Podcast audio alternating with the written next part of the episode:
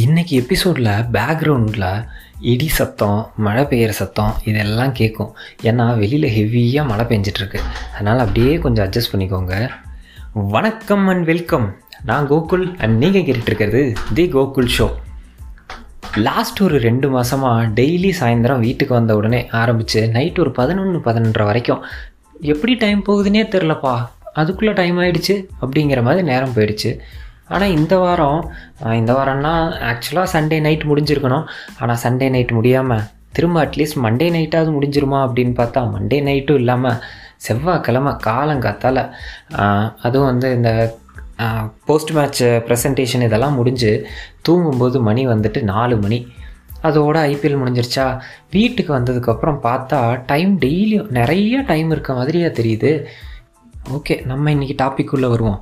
CSK fifth டைமாக cup win பண்ணிட்டாங்க இல்லையா? அதில் வந்துட்டு அதுக்கு காரணமாக இருக்க முக்கியமான அஞ்சு பாயிண்ட்ஸ் அப்படின்னு நான் நினைக்கிற விஷயங்களை தான் வந்துட்டு உங்ககிட்ட ஷேர் பண்ண போகிறேன் அண்டு இது வந்து ஃபுல் அண்ட் ஃபுல் என்னோடய தாட்ஸ் மட்டும்தான். ஓகேவா உங்களுக்கு வேறு ஏதாவது தாட்ஸ் இருக்குது வேல் வேறு ஏதாவது விஷயங்கள் நீங்கள் நினைக்கிறீங்க அப்படின்னா அதை வந்து கமெண்ட்டில் சொல்லுங்கள் இப்போ வந்து என்னோட அந்த அஞ்சு பாயிண்ட்ஸ்குள்ளே போவோம். அதில் அஞ்சு பாயிண்டில் முதல் பாயிண்ட் வந்துட்டு நம்ம டீமோட ஓப்பனர்ஸ் ருத்ரஜ் கேக்வாட் அப்புறம் டெவான் கான்வே. இவங்க ரெண்டு பேருமே டோர்னமெண்ட் ஆரம்பித்ததுலேருந்து முடிகிற வரைக்குமே வந்துட்டு கன்சிஸ்டண்ட்டாக இந்த பெஸ்ட்டு ஓப்பனிங் பார்ட்னர்ஷிப்பை கொடுத்துக்கிட்டே இருந்தாங்க. அண்ட் அதுவும் வந்து பார்த்திங்கன்னா ருத்ரஜ் கைக்வாடை விட டெவான் கான்வே கன்சிஸ்டன்சி நல்லா காமிச்சிக்கிட்டே இருந்தார். ஃபஸ்ட்லேருந்து கடைசி ஈவன் லாஸ்ட் மேட்ச்லேயுமே கூட ஒரு நல்ல ஒரு நாக் ஒன்று ஆடி இருந்தார் இல்லையா? அந்த மாதிரி. மேக்ஸிமம் நம்மளோட மிடில் ஆர்டரை ரொம்ப டெஸ்ட் பண்ணவே அவங்க ரெண்டு பேரும் விடலை. மேக்ஸிமம் ஓவர்ஸ் அவங்களே ஆடினாங்க மேக்ஸிமம் ரன்ஸும் அவங்களே ஸ்கோர் பண்ணாங்க. அப்படிங்கிறப்போ வந்துட்டு நம்மளோட மிடில் ஆர்டருக்கு வந்து பெருசாக அவங்க ஒரு பெரிய கஷ்டத்தை கொடுக்காம அவங்களே நல்லா சப்போர்ட் பண்ணி எடுத்துகிட்டு போனதுனால நமக்கு வந்து ஒரு அப்பர் ஹேண்ட் கிடச்சிது அப்படின்னு நான் நினைக்கிறேன். அண்ட் இது மட்டும் இல்லாமல் நம்ம சிஎஸ்கே டீம் வந்துட்டு வின் பண்ணியிருக்க எல்லா அதாவது கப் அடிச்சிருக்க மீதி நாலு சீசன்லேயுமே பார்த்தீங்கனாலும் ஓப்பனிங் பார்ட்னர்ஷிப் வந்து சூப்பராக செட் ஆகிருக்கும் ஈவன் இதுக்கு முன்னாடி பார்த்தீங்கன்னா ருத்ரஜ் கைக்வாடும் ஃபாஃப் டூப்ளஸியுமே கூட வந்துட்டு அந்த சீசனில் செம்மையான ஒரு ஓப்பனிங் பார்ட்னர்ஷிப் கொடுத்துருப்பாங்க டோர்னமெண்ட் ஃபுல்லாகவே அண்ட் அதில் கூட பார்த்தீங்கன்னா ருத்ரஜ் கைக்வாடுக்கும் ஃபாஃப் டூப்ளஸிக்கும் இடையில பார்த்தீங்கன்னா அந்த ஆரஞ்சு கேப்புக்கு செம்மையான ஒரு கான்டெஸ்ட் ஃபஸ்ட்லேருந்து நடந்துக்கிட்டே இருக்கும். பட் ஜஸ்ட் மிஸ்ஸில் ருத்ரஜ் கைக்வாடு வந்து அந்த ஆரஞ்சு கேப்பை வாங்கிட்டு போயிருப்பார். ஸோ இந்த தடவை வந்துட்டு செமையான ஒரு ஓப்பனிங் பார்ட்னர்ஷிப் கொடுத்தாங்க. அண்ட் என்னோடய ரெண்டாவது பாயிண்ட் வந்து என்ன அப்படின்னு பார்த்தீங்கன்னா கம்பேக் கொடுத்த பிளேயர்ஸ் எக்ஸாம்பிளுக்கு வந்துட்டு எக்ஸாம்பிள் இல்லை முக்கியமான பாயிண்ட்டே அவர் தான் அஜிங்கிய ரஹானே. அப்புறம் வந்து சிவம் துபே. இவங்க ரெண்டு பேருமே வந்துட்டு செம்மையான கம்பேக்ஸ் கொடுத்தாங்க. அவங்க கெரியரில் வந்துட்டு இவங்க ரெண்டு பேரும் இப்படி ஆடி ஒரு டீமுக்கு கப்பை வின் பண்ணி தருவாங்க அப்படின்னு சொன்னால் மற்றவங்களெல்லாம் விட்டுறலாம். அவங்களே நம்பியிருப்பாங்களா அப்படின்னு கேட்டால் தெரியாது. அந்த அளவுக்கு வந்துட்டு செம்மையான கம்பேக்குன்னு தான் சொல்லணும். அண்ட் அஜிங்கிய ரகானே டி ட்வெண்ட்டியில் வந்துட்டு அவர் கொடுத்த கம்பேக்கை வச்சு அவரை வந்துட்டு வேர்ல்டு டெஸ்ட் சாம்பியன்ஷிப் ஃபைனலுக்கு வேறு செலக்ட் பண்ணியிருக்காங்க. அது வேறு நெக்ஸ்ட் வீக் ஸ்டார்ட் ஆக போகுது. அதில் அவரோட பர்ஃபார்மன்ஸுக்காக waiting and uh, Ajinkya Rahane வந்து எனக்கு எப்போவுமே என்னவோ ரொம்ப பிடிக்கும். ஏன்னா அவர் இந்த ஒயிட் பால் கேம் இந்தியன் டீம்லலாம் வந்து ரெகுலராக ஆடிட்டு இருந்த டைமில் ஆஸ்திரேலியா இந்த மாதிரியான பெரிய கிரவுண்ட்ஸில் கூட அசால்ட்டாக ஸ்ட்ரைட்டில் சிக்ஸ் அடிப்பார். அந்த ஒரு ஷாட் என்னமோ எனக்கு அது ரொம்ப பிடிக்கும். இந்த டைம் வந்துட்டு சிஎஸ்கே ஃபேவரட் டீம்லேயே ஆடுறாரு. அப்படிங்கிறக்காக இல்லாமல் அவர் எந்த டீமில் ஆடினார் அப்படின்னாலுமே அஜிங்கிய ரஹானே நல்லா பண்ணுப்பா அவர் நல்ல நல்ல மனுஷன்ப்பா அப்படிங்கிற மாதிரியான ஒரு ஃபீல் இருந்துகிட்டே இருக்கும். அதுக்கேற்ற மாதிரி கம்பேக்கை வந்து நம்ம சிஎஸ்கேலேயே கொடுத்து நம்ம சிஎஸ்கே டைட்டில் அடிக்க வின் பண்ணதில் ரொம்ப பெரிய சந்தோஷம். அப்புறம் சிவம் துபே சொல்லவே வேண்டியதில்லை. எதுக்குடா இவரெல்லாம் டீமில் எடுத்து ஆட வச்சுட்ருக்காங்க அப்படின்னு எல்லோரும் நினச்சிக்கிட்டே இருக்கும்போது தம்பி உன்னால் முடியும்ப்பா நீ போய் பண்ணுப்பா அப்படின்னு சொன்னாங்க. அண்ட் அதுக்கு தகுந்த மாதிரியே வந்துட்டு நிறையா மேட்சஸ் மேட்சஸ் அந்த பெரிய ஸ்கோர் அடிக்கிறாரா இல்லையா அப்படிங்கிறதுலாம் இல்லாமல் அந்த பெரிய ஹிட்ஸ் அடிக்கிறதுல வந்துட்டு செமையாக இருந்துச்சு. அதுலேயும் ஃபஸ்ட் ஆஃப் ஆஃப் தி டோர்னமெண்ட்டில் ஒரு விஷயம் நான் ரெகுலராக நோட் பண்ணிகிட்டே இருந்தேன். என்னென்னா மனுஷன் வருவான். ஒரு சிக்ஸோ ரெண்டு சிக்ஸோ அடிப்பான். அதில் ஒன்று லாங்கஸ்ட்டு சிக்ஸை அடித்து கடைசியில் வந்துட்டு லாங்கஸ்ட்டு சிக்ஸ் அடித்ததுக்கு ஒரு அவார்டு ஒன்று கொடுப்பாங்களே அதை வந்து தூக்கிட்டு போயிடுவார் சிவம் தூபே. இந்த மாதிரியே போயிட்டு இருந்துச்சு. அண்ட் இன்னொரு கம்பேக் ஒன்று செம்மையான கம்பேக் ஒன்று இருக்குது ஃபஸ்ட்டு மேட்ச்சில் பவுலிங் போட்டு நாலு ஓவருக்கு ஐம்பது ரன்னு கொடுத்துட்டு அதுக்கப்புறம் ஐயையோ இந்த ஆளை உள்ளே வச்சுருந்தாங்கன்னா அவ்வளோதான் போலையே அப்படின்னு நினச்சிட்டு இருக்கும்போது பர்பிள் கேப் கண்டென்டர் லிஸ்ட்டில் இருக்கார். யார்? அவர் தான் நம்ம துஷார் தேஷ்பாண்டே எங்கேருந்தியா வந்த அப்படிங்கிற மாதிரி திடீர்னு வந்து பர்பிள் கேப்பு கண்டென்டரில் இருக்கார். திடீர்னு ஒரு தடவை பார்த்தா பர்பிள் கேப்பை அவரே கூட போட்டிருந்தாரு. எப்பா பாப்பா எங்கேருந்தியா வந்த நீ? அப்படிங்கிற மாதிரி இந்த லிஸ்ட்டுக்குள்ளே வந்து சேர்ந்துட்டார். கடைசி வரைக்குமே ரன்ஸ் நிறைய கொடுத்துக்கிட்டே தான் இருந்தார். பட் முக்கியமான நேரத்தில் விக்கெட்ஸ் எல்லாம் நிறைய எடுத்து கொடுத்தாரு. ஸோ அந்த விஷயத்தையும் மறந்துடக்கூடாதுல்ல. அடுத்து மூணாவது பாயிண்ட் என்னென்னா எமர்ஜிங் பிளேயர்ஸ் இந்த டோர்னமெண்ட்லேயே கூட எமர்ஜிங் பிளேயர்ஸ்னு அவார்டு கூட கொடுத்தாங்க. அதில் நம்ம டீமில் இருக்க அந்த ரெண்டு பேருமே அந்த லிஸ்ட்லேயும் கூட இருந்தாங்க. பதிரனா அப்புறம் தீக்ஷனா. இவங்க ரெண்டு பேருமே வந்து பார்த்தீங்கன்னா ஸ்ரீலங்கன் பிளேயர்ஸ் தான். நம்ம டீமில் இருந்த ஃபாரின் பிளேயர்ஸ் நாலு பேர்த்தில் ரெண்டு பேராக இவங்களே ஆல்மோஸ்ட் டோர்னமெண்ட் ஃபுல்லாகவே ஆடிட்டாங்க. செமையான பெர்ஃபார்மன்ஸ் இருந்துச்சு. ஆனால் தீக்ஷனா கிட்டேருந்து பெருசாக விக்கெட்ஸ் எதுவும் இல்லை அப்படின்னாலும் ரொம்ப ரேராக ஒவ்வொரு க்யூ க்ரூஷியலான ஓவர்ஸை வந்து ரன்னை கண்டெயின் பண்ணி போட்டு கொடுத்தாரு. அண்ட் விக்கெட்ஸும் கூட ரொம்ப க்ரூஷியலான டைமில் ஒன்று ரெண்டு விக்கெட்ஸ் எடுத்தார். அண்ட் பதிரானா வந்துட்டு செம்மையான ஃபைண்ட் ஆஃப் த டோர்னமெண்ட்டாக இருந்து செம்மையாக அந்த யார்கர்ஸ் எல்லாம் என்ன சொல்கிறது மலிங்காவே வந்து சிஎஸ்கேக்கு ஆடினாரு அப்படின்னு சொல்கிற அளவுக்கு வந்துட்டு செம்மையான பெர்ஃபார்மன்ஸ் எல்லாம் கொடுத்தாரு. அண்டு தோனி அவரை நம்பி டெத் ஓவர்ஸை வந்து கன்சிஸ்டண்ட்டாக கொடுத்துக்கிட்டே இருந்தார். அண்ட் அந்த இடத்துல அவரும் செம்மையாக போட்டு நம்ம டீம் கப் அடித்ததில் வந்துட்டு அவரும் செம்மையான ஒரு ரோல் ப்ளே பண்ணியிருக்காரு அப்படின்னே சொல்லலாம். அண்ட் இதெல்லாம் இல்லாமல் இடையில திடீர்னு பார்த்தா தீபக் சகர் வந்து இன்ஜுரி ஆகி போயிட்டாரு. ஐயோ ஒழுங்காக கொஞ்சம் ஓரளவுக்கு எக்ஸ்பீரியன்ஸான பவுலர் அப்படின்னு சொல்கிற அளவுக்கு இருந்தது தீபக் சகர் மட்டும்தான் அப்படின்னு யோசிச்சுட்டு இருக்கும்போது திடீர்னு அவருக்கும் அடிபட்டு போயிட்டாரா? இனி யாரா என்னடா பண்ண போகிறாங்க அப்படின்னு யோசிக்கும்போது ஒரு சில மேட்சஸ் வந்துட்டு ஆகாஷ் தீப் சிங் அவர் விளாண்டாரு. ஆனால் அவருமே கொஞ்சம் நல்லா தான் பெர்ஃபார்ம் பண்ணார்ல தீபக் சஹர் இல்லை அப்படிங்கிறத வந்து மிஸ் பண்ண என்னதான் அதனால எக்ஸ்பீரியன்ஸ் அப்படிங்கிற விஷயம் கொஞ்சம் பெருசு தான் அது இல்லைனாலும் ரொம்ப பெருசாக வந்து தீபக் சஹரும் இல்லை அப்படிங்கிற அந்த ஒரு இல்லை இல்லைன்னு நம்ம மிஸ் பண்ணாத அளவுக்கு ஓரளவுக்கு அந்த இடத்த மே மேக்கப் பண்ணார் அப்படின்னு நம்ம சொல்லலாம். ஸோ அவரும் ஒரு பெரிய சப்போர்ட் பண்ணியிருக்காரு. ஸோ இந்த எமர்ஜிங் பிளேயர்ஸும் வந்துட்டு பெரிய ரோல் ப்ளே ப்ளே பண்ணியிருக்காங்க அப்படின்னு நான் நினைக்கிறேன். அடுத்து நாலாவது விஷயம் என்ன அப்படின்னா நம்மளோட க்ரௌடு அப்புறம் வந்து நம்மளோட ஹோம் அட்வான்டேஜ் அப்படின்னு சொல்லி சொல்லுவாங்கள்ல அதான். ஆனால் என்ன இந்த வருஷம் ஒன்றுன்னா நம்ம சிஎஸ்கே டீமுக்கு மட்டும் விளாண்ட பதினாறு மேட்சும் ஹோம் கிரவுண்ட்லேயும் மற்ற எல்லா டீமுக்கும் ஆறு ஆறு மேட்ச்சு ஹோம் கிரவுண்ட்லேயும் கொடுத்த மாதிரி இருந்துச்சு. அது எல்லாத்துக்கும் காரணம் நம்ம எல்லவு க்ரௌடு தான். செம்மையாக போயிட்டு எந்த கிரவுண்டில் விளாண்டாலும் அதை ஹோம் கிரவுண்டு மாதிரி ஃபீல் பண்ண வச்சாங்க. அண்டு நம்மளை மொத்தம் ஒரு ஹோம் அட்வான்டேஜ் அப்படிங்கிற ஒரு விஷயத்தை கொடுக்கறதுக்கு வந்து ரெண்டு காரணம் இருக்குது ஒன்று என்ன அப்படின்னா க்ரௌடோட சப்போர்ட் இந்த மாதிரியான விஷயங்கள்லாம் வந்துட்டு ஒரு டீமை நல்லா பெர்ஃபார்ம் பண்ண வைக்கும் அப்படிங்கிறது. அடுத்த விஷயம் வந்து பார்த்திங்கன்னா ஹோம் கண்டிஷன் அப்படின்னு சொல்லி பார்க்கும்போது அது அவங்களுக்கு கொஞ்சம் ஃபெமிலியரான கண்டிஷனாக இருக்கும். ஸோ அவங்க இன்னும் கொஞ்சம் பெட்டராக விசிட்டிங் டீமை விட இவங்க கொஞ்சம் பெட்டராக ப்ளே பண்ணுவாங்க. க்ரௌண்டை கொஞ்சம் ஈஸியாக ரீட் பண்ணுவாங்க அப்படிங்கிற காரணத்துக்காக கொடுப்பாங்களா? இதில் வந்து ரெண்டு விஷயத்துலையுமே க்ரௌடோட சப்போர்ட் அப்படிங்கிற விஷயத்துல விஷயத்த வந்து நம்ம ஃபேன்ஸு டீமோட ஃபேன்ஸ் எல்லாருமே செம்மையாக கொடுத்தாங்க எல்லா கிரவுண்ட்லேயுமே அண்ட் பிச்சை ரீட் பண்ணுறது அப்படிங்கிறது வந்துட்டு ஆல்மோஸ்ட் ஒரு இருபது வருஷமாக ரெண்டாயிரத்தி நாலில் டெபியூ பண்ணார். இப்போ ரெண்டாயிரத்தி இருபத்தி மூணு அப்படிங்கிறப்ப இருபது வருஷத்தை கம்ப்ளீட் பண்ணிட்டாரு. அவருக்கு ஒன்று இந்தியாவில் இருக்க ஒரு பிச்சை ரீட் பண்ணி அவர் கரெக்டான டெசிஷன் எடுக்கிறது அப்படிங்கிறது வந்துட்டு நம்ம டீம் கேப்டனுக்கு வந்து அவ்வளோ பெரிய விஷயமா இருக்காது.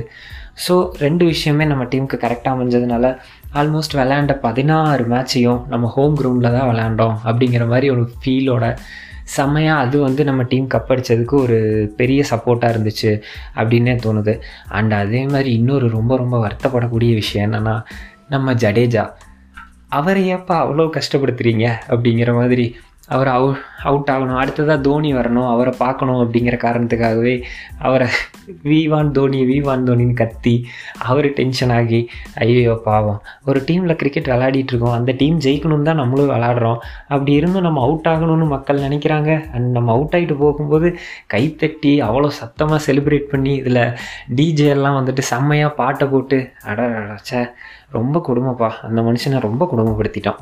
பட் இவ்வளோ நடந்திருந்தாலும் அந்த கடைசி பாலில் கடைசி ஓவரில் அந்த ஒரு சிக்ஸு அந்த ஒரு ஃபோரு அடித்து வின் பண்ணி கொடுத்த அந்த மொமெண்ட் இருக்கே.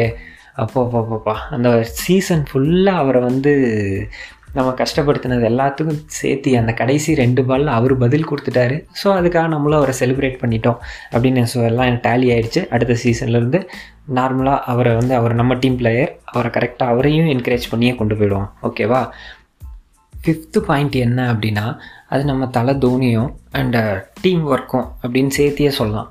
ஏன்னா அந்த ரெண்டையும் பிரிக்க முடியாது அப்படின்னு நினைக்கிறேன். ஸோ அதனால் தலை தோனி அண்ட் அவரோட கேப்டன்சி அதை பற்றி பேசுகிறதுக்கு முன்னாடி முதல்ல வந்து டீம் ஒர்க்கை பற்றியே பேசிடலாம். ஒரு டீம் ஒரு மேட்ச்சில் வந்துட்டு நல்ல ஒரு பவுலர்ஸ் வந்து செம்மையாக போட்டு டீமுக்கு வின் பண்ணி கொடுக்குறாங்க அப்படின்னா இன்னொரு மேட்ச்சில் வந்து பேட்ஸ்மேன் செம்மையாக ஆடி டீமுக்கு வின் பண்ணி கொடுக்குறாங்க. அந்த மாதிரி வந்து அதான் சொன்ன மாதிரி ஓப்பனர் செம்மையாக பெர்ஃபார்ம் பண்ணிட்டு இருந்தாங்க டோர்னமெண்ட் ஃபுல்லாக பட் அங்கங்கே ஒரு சில சின்ன சின்ன மிஸ்டேக்ஸ் வரும்போது மற்ற பிளேயர்ஸ் எல்லாம் சப்போர்ட் பண்ணி அந்த அதுதான் அதனால தானே இது ஒரு டீம் கேமாக இருக்குது ஸோ அந்த மாதிரி சப்போர்ட் பண்ணி செம்மையாக ஒருத்தருக்கு ஒருத்தர் கோஆப்ரேட் பண்ணாங்க அப்படிங்கிறது ஒரு முக்கியமான பாயிண்ட்டாக சொல்லலாம். அண்ட் இது எல்லாத்துக்கும் மேலே தலை தோனி அவரோட கேப்டன்சி வேறு லெவலில் பண்ணார்ல. அண்ட் சொல்ல வேண்டியதில்லை ஆல்ரெடி சொன்ன மாதிரி இரு இருபது வருஷம் எக்ஸ்பீரியன்ஸ் இருக்குது இதுக்கு மேலே என்னப்பா வேணும்? இப்போ விளையாடிட்டு இருக்க அந்த டோர்னமெண்ட்லேயே மோஸ்ட் எக்ஸ்பீரியன்ஸ்டு பிளேயர் அப்படின்னு சொன்னால் அது நம்ம தலை தோனி தானே. அதனால் அவர் கேப்டன்சியை வேறு லெவலில் வழக்கம் போலவே பண்ணார். செமையாக இருந்துச்சு. பட் மேட்சஸ் லாஸ் ஆச்சு. அங்கங்கே ஒன்று ரெண்டு மேட்சஸ் லாஸ் ஆனோம் அப்படின்னாலும் இந்த வருஷம் என்னை பொறுத்த வரைக்கும் டோர்னமெண்ட் ஸ்டார்ட் ஆகும்போது எனக்கு இருந்த விஷயம் என்ன அப்படின்னா இந்த வருஷம் வந்துட்டு டீம் ஜெயிக்கிறாங்க தோக்குறாங்க கப் அடிக்கிறாங்க. இது எல்லாமே அடுத்த விஷயம். பட் முதல் விஷயம் தோனியை செலிப்ரேட் பண்ணணும். அவ்வளோதான்ப்பா இருபது வருஷமாக மனுஷன் வந்து நம்ம எல்லாத்துக்கும் ஒரு என்டர்டெயின்மெண்ட் கொடுத்துருக்காரு அப்படிங்கிறப்ப அந்த மனுஷனை ஒருவேளை இது கடைசி வருஷமாக இருக்குது அப்படின்னா அந்த மனுஷனை செலிப்ரேட் பண்ணணும்ல. அவர் ஸ்க்ரீனில் வராரு அப்படின்னா அதை பார்த்து என்ஜாய் பண்ணணுமே தவிர சா இந்த இடத்துல இவர் சிக்ஸ் அடிக்கலையே இந்த இடத்துல இவர் ஃபோர் அடிக்கலையே இங்கே இவர் ரன் அடித்து வின் பண்ணி கொடுக்கலையே. அதுலேயும் அந்த ராஜஸ்தான் மேட்ச் எல்லாம் பார்த்தப்போ எஸ் ஜெயிச்சிருந்தாங்கன்னா நல்லா இருந்திருக்கும். பட் வந்து தோத்துருந்தாங்க தோத்தாங்க அப்படின்னாலும் அவர் கொஞ்சம் பால்ஸ் ஆடினாரு அவர் ஆடுறத பார்த்துமே. ஒருத்தர் எவ்வளோ நாளைக்கு தான் மேட்ச்சு இப்படியே ஆடிக்கிட்டே இருப்பார். அவரும் மனுஷன் தானே. எண்ட் ஆஃப் த டே அவரும் மனுஷங்கிறப்போ அவர்கிட்டையும் ஒரு சில மிஸ்டேக்ஸ் வரத்தானே செய்யும். இல்லை அவர் பண்ணுற பிளானிங்கில் சின்ன சின்ன சின்ன சின்னதாக மிஸ் ஆக தானே செய்யும் அப்படிங்கிறதுனால அவர் இந்த வருஷம் செலிப்ரேட் பண்ணணும்னு நினச்சோம். செலிப்ரேஷன் செம்மையாக இருந்துச்சு. நம்ம வீட்டில் இருந்து பார்க்குறவங்க மட்டும் இல்லாமல் கிரவுண்டில் போய் செலிப்ரேட் பண்ணவங்களும் வேறு லெவலில் பண்ணிட்டாங்க. ஸோ அதனால் வந்துட்டு அவரோட கேப்டன்சி அப்படிங்கிறதும் இந்த தடவை வேறு லெவலில் இருந்துச்சு. அதுலேயும் வந்துட்டு ரோஹித் சர்மாவுக்கு அப் டு த விக்கெட் வந்து அடுத்த பால்லேயே அவர் அவுட் ஆனது. அப்புறம் கடைசி ப்ளே ஆஃப் மேட்ச்சில் வந்துட்டு ஹர்திக் பாண்டியாவுக்கு ஃபீல்டு வச்சு கேட்ச் எடுத்தது. அண்ட் இந்த மாதிரி இன்னும் நிறையா நிறையா விக்கெட்ஸு நிறைய நிறையா பவுலிங் சேஞ்சஸ்ஸு ஃபீல்டிங் சேஞ்சு அப்படின்னு சொல்லிட்டு மனுஷன் வேறு லெவல் பண்ணிட்டாரு. அண்ட் இது மட்டும் இல்லாமல் ஃபைனலில் நடந்த பெரிய சம்பவம் என்ன அப்படின்னா அந்த சுப்மன் கில்லோட ஸ்டம்பிங் எடுத்தார்ல. அப்போ பாப்பா இவர் ஃபார்ட்டி ப்ளஸ்ஸா இல்லையே இன்னொரு பத்து வருஷம் கிரிக்கெட் ஆடலாம் போலையே. பத்து வருஷமா? ஆனால் அவர் ஆடிக்கிட்டே இருக்கட்டுமே அப்படின்னு கூட தோணும். அந்த அளவுக்கு ஒரு ஃபாஸ்ட்டான ஒரு ஸ்டம்பிங் ஒன்று பண்ணாரா?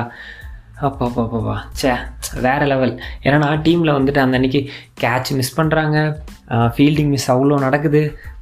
இத்தனை விஷயங்கள் நடந்துட்டு இருக்கும்போது ஒரு சின்ன ஒரு ஸ்பார்க் வேணும்ல. எல்லாருமே வந்துட்டு ரொம்ப டவுனாக இருக்கிற டைமில் அந்த ஒரு ஸ்பார்க் கிடச்சதுன்னா திரும்ப எல்லாரும் ஒரு ரீக்ரூப் ஆவாங்கள்ல அந்த ஸ்பார்க்கை வந்துட்டு நம்ம தோனியே எடுத்துகிட்டு வந்தார் அப்படிங்கிறது அதுவும் அந்த லைட்னிங் ஸ்டம்பிங் மூலமாக எடுத்துகிட்டு வந்தார் அப்படிங்கிறது வந்துட்டு இன்னும் ரொம்ப பெரிய ஒரு சந்தோஷத்தை கொடுக்குற ஒரு விஷயம். அண்ட் வந்துட்டு அடுத்த வருஷம் அவர் விளாட்றாரு விளாட்ல அப்படிங்கிறதெல்லாம் வந்துட்டு இன்னும் அவர் சொன்ன மாதிரி இன்னும் டைம் இருக்குது ஸோ அவர் டிசைட் பண்ணிவிட்டு சொல்லுவார். ஒருவேளை அவர் வந்து இதோட ரிட்டையர் ஆகிட்டார் அப்படின்னா ஒரு ஹையில் தான் முடிச்சிருக்காரு அப்படின்னு சந்தோஷப்பட்டுக்கலாம். அப்படி இல்லை அவர் நம்ம அவரோட ஃபேன்ஸ் எல்லாத்தையும் சந்தோஷப்படுத்தணும் அப்படிங்கிறக்காக இன்னொரு சீசன் வந்து விளையாண்டார் அப்படின்னாலும் இன்னொரு வருஷம் அவரை வந்து கொண்டாடலாம் அப்படின்னு சொல்லி இந்த எபிசோடை வந்து நான் இதோடு முடிச்சுக்கலான்னு நினைக்கிறேன். அண்ட் uh, இன்னொரு முக்கியமான விஷயம் சொல்ல மறந்துட்டேன் பார்த்தீங்களா கடைசியாக வந்துட்டு அந்த அம்பத்தி ராயுடுக்கு இது கடைசி சீசன் அப்படிங்கிறதுனால கப்பு வாங்கும்போது அவரையும் அண்டு uh, கடைசி மேட்ச்சை முடிச்சு கொடுத்த ஜடேஜாவையும் ரெண்டு பேரையும் கூப்பிட்டு அவங்க கையில் கப்பு கொடுக்க சொன்னார் பார்த்தீங்களா தலை அந்த இடத்துல நின்றுட்டாருங்க அண்டு uh, இதை வந்துட்டு என்ன தான் வந்துட்டு தோனி ஃபேன் அதனால் நான் இவ்வளோ பேசுகிறேன் அப்படின்லாம் நினச்சாலும் ஆக்சுவலாக இந்த விஷயத்த இதை நான் உங்ககிட்ட சொல்கிறேன் ரெண்டாயிரத்தி பதினொன்றில் வேர்ல்டு கப் வின் பண்ணாங்களே அதுதான் வந்துட்டு கண்டிப்பாக சச்சினுக்கு கடைசி வேர்ல்ட் கப் அப்படிங்கிறது நம்ம எல்லாத்துக்குமே தெரியுமா? ஸோ அப்போ இருந்தே எனக்கு என் மனசுக்குள்ள ஒரு சின்ன விஷயம் ஓடிட்டே இருக்கும். சே இன்னும் தோனி எல்லாம் வயசு கம்மி தானே? இன்னும் எவ்வளோ நாளைக்கு ஆட போகிறாரு ஏன் சச்சினை கூப்பிட்டு அந்த கப்பை வாங்க சொல்லியிருக்கலாமே? சச்சின் கையில் கப்பு கிடச்சிரு கொடுத்துருந்தாங்கன்னா எவ்வளோ நல்லா இருந்திருக்கும் அப்படின்லாம் அப்போ நான் எவ்வளவோ யோசிச்சுட்டு இருந்திருக்கேன். ஆனால் இப்போ புரியுது ஒரு வேர்ல்டு கப் வின் பண்ணுறதுங்கிறது எவ்வளோ பெரிய விஷயம் அப்படிங்கிறது எல்லாமே. பட் இந்த கப்பு வந்துட்டு ஜடேஜாவும் அம்பத்தி ராயுடுவையும் வந்து வாங்க சொன்னதை வந்து பார்க்கும்போது ஏதோ அன்னைக்கு நம்ம நினச்ச ஒரு விஷயத்த வந்து இன்றைக்கி இவர் பண்ணிட்டாரு அப்படின்னு சொல்லிட்டு எப்பா நான் என்னென்ன நினச்சேனோ அது எல்லாத்தையும் தலை கொடுத்துட்டாருப்பா அப்படிங்கிற மாதிரியான ஒரு ஃபீலோட ஒரு ஃபுல்லாக சாட்டிஸ்ஃபை ஆகிட்டேன் அதான் சொன்ன மாதிரி இன்னொரு சீசன் விளாண்டாருன்னா சந்தோஷம். நம்ம எல்லோரும் சேர்ந்து அவரை பார்த்து அவர் விளாட்றத பார்த்து என்ஜாய் பண்ணலாம். அப்படி இல்லைனாலும் அவர் எப்படியும் சிஎஸ்கே கூட தான் இருக்க போகிறாரு அந்த ஒரு பதினாலு மேட்ச்சு பதினாலு லீக் மேட்ச்சு அதுக்கப்புறம் ப்ளே ஆஃப் போனாங்கன்னா அந்த மேட்ச் அப்படின்னு சொல்லி எல்லா மேட்ச்லேயும் கண்டிப்பாக தலை தரிசனம் கிடைக்கும். என்ன ஒரு ஆன்ஃபீல்டில் வந்து விளாட மாட்டார் அது மட்டும்தான் ஒரு குறையாக இருக்கும். இட்ஸ் ஓகே ஏன்னா மனுஷங்க எல்லாத்துக்குமே ஏஜ் ஆகிட்டே இருக்கும். எல்லா ஏஜுக்கும் ஆஃபீஸ் ஒர்க்குன்னு போகிறவங்களே ஒரு லெவலுக்கு மேலே ரிட்டையர் ஆகிறாங்க அப்படிங்கிறப்போ அவர் வந்துட்டு ஒரு ஃபிசிக்கலாக ஃபுல்லாக ஃபிட்டாக இருக்க வேண்டிய ஒரு கேம் அண்ட் அவர் வந்துட்டு விக்கெட்ஸுக்கு நடுவில் எவ்வளோ ஃபாஸ்ட்டாக ரன்னிங் ஓடுவார்னு நம்மலாம் வருஷம் வருஷமாக பார்த்துட்ருக்கோம் இப்போ அவர் கொஞ்சம் கஷ்டப்படுறாரு ரன்னிங் ஓடுறதுக்கு அப்படிங்கிறத பார்க்கும்போதே மனசு கொஞ்சம் வருத்தமாக தானே இருக்குது ஸோ அவருக்கும் வயசாகுது. அதை நம்மளும் புரிஞ்சுக்கணும்ல? ஓகே புரிஞ்சுப்போம். அண்டு ஆரம்பத்துலேயே சொன்ன மாதிரி இந்த தடவை கப்பை வின் பண்ணதுக்கு இந்த ஒரு அஞ்சு பாயிண்ட்ஸ் வந்து ரொம்ப முக்கியமாக இருந்துச்சு. அப்படின்னு நான் நினைக்கிறேன். என்னோட கருத்து மட்டும்தான் இது. ஒரு வேளை நீங்கள் யாராவது வேறு மாதிரி நினச்சாலோ இல்லை ஏதாவது முக்கியமான பாயிண்ட்டை விட்டுட்டேன் முக்கியமான ஆளை விட்டுட்டேன் அப்படின்னு நீங்கள் நினச்சாலும் என்னை மன்னிச்சிருங்க. அண்ட் என்ன நினைக்கிறீங்க அப்படிங்கிறத வந்துட்டு நம்ம சோஷியல் மீடியா பேஜில் கமெண்ட்டாவோ இல்லை டிஎம்ஆவோ சொல்லுங்கள் ஓகேவா பாய் அடுத்த வாரம் இன்னொரு டாப்பிக்கில் வந்து உங்கள் எல்லாரையும் பார்க்குற வரைக்கும் இப்போதைக்கு டாட்டா பை பை சொல்லிட்டு கிளம்புறது நான் கோகுல் அண்ட் நீங்கள் கேட்டுட்ருக்கிறது தி கோகுல் ஷோ